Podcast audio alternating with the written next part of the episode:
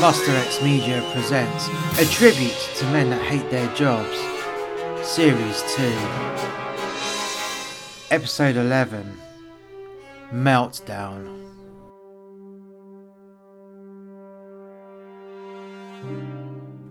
It was a Friday, and Fridays typically during lockdown are busy for the drivers, anyways. And now they start to lift restrictions and having customers come back in. And now the customers are very savvy that we're open because of word of mouth.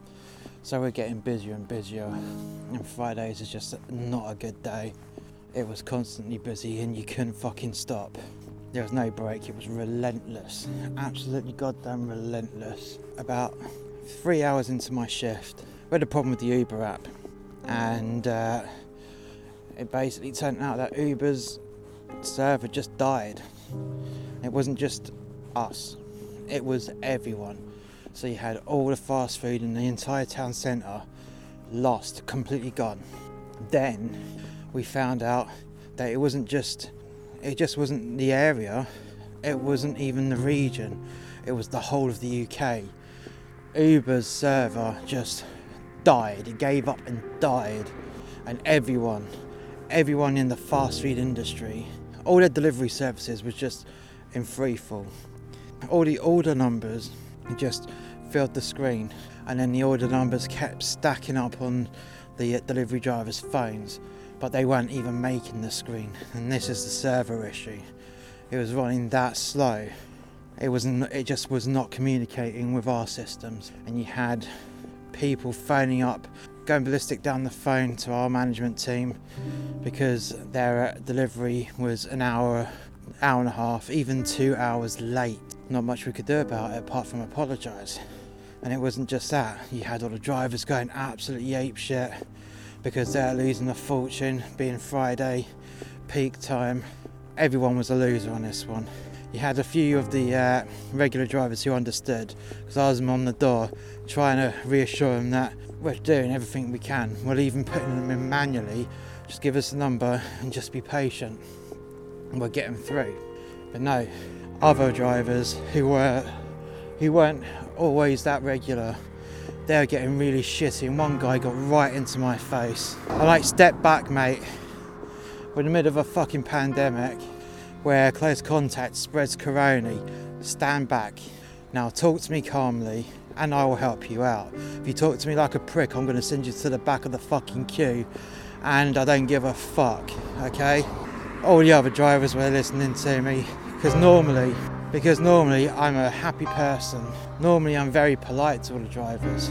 But when someone gives me shit, just like that stupid bitch manager, they uh, soon work out not to fucking cross me.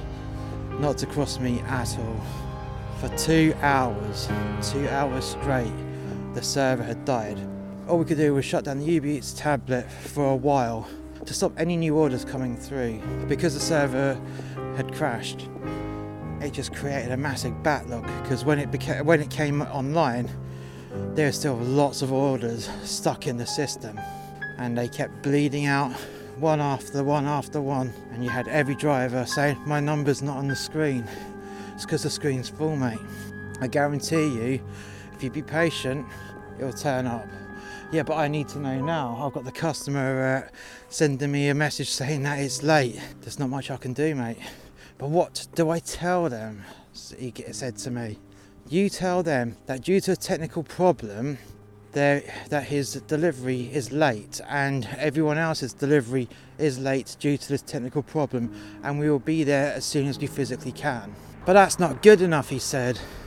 Well, I don't care, mate. I don't care if it's not good enough. That's all I can give you. You got that manager on the phone to Uber trying to get a resolution, you've got the whole kitchen staff working flat out on orders that didn't exist two seconds ago but now are. Okay?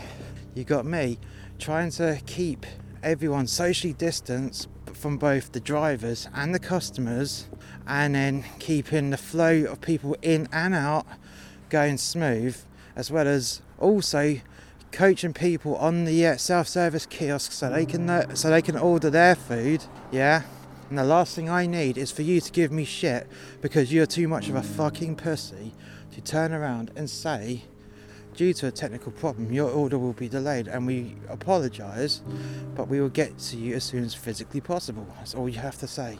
That's all you have to say. He looked at me and like, what, what else can I say? Everyone's in the same position. You've got everyone stacking up. You've got the orders stacking up. And I guarantee you, I guarantee you, that half the people that are here in this queue, they're going to probably be back by the time all of this is cleared. We're all in the same position. Just don't stress out about it. Don't stress me about it. And we will get through this. That's all you need to do. It took another three hours right up to the end of the shift to clear the backlog. And at that point, and at that point, it was nearly time to go home. The bins had still not been taken out, and I had still not mopped the floor. I decided, right, fuck the toilets. They can be minging another night because they're constantly minging anyways. I ain't gonna give them a once over. They can see me, and that's how I'm gonna leave it.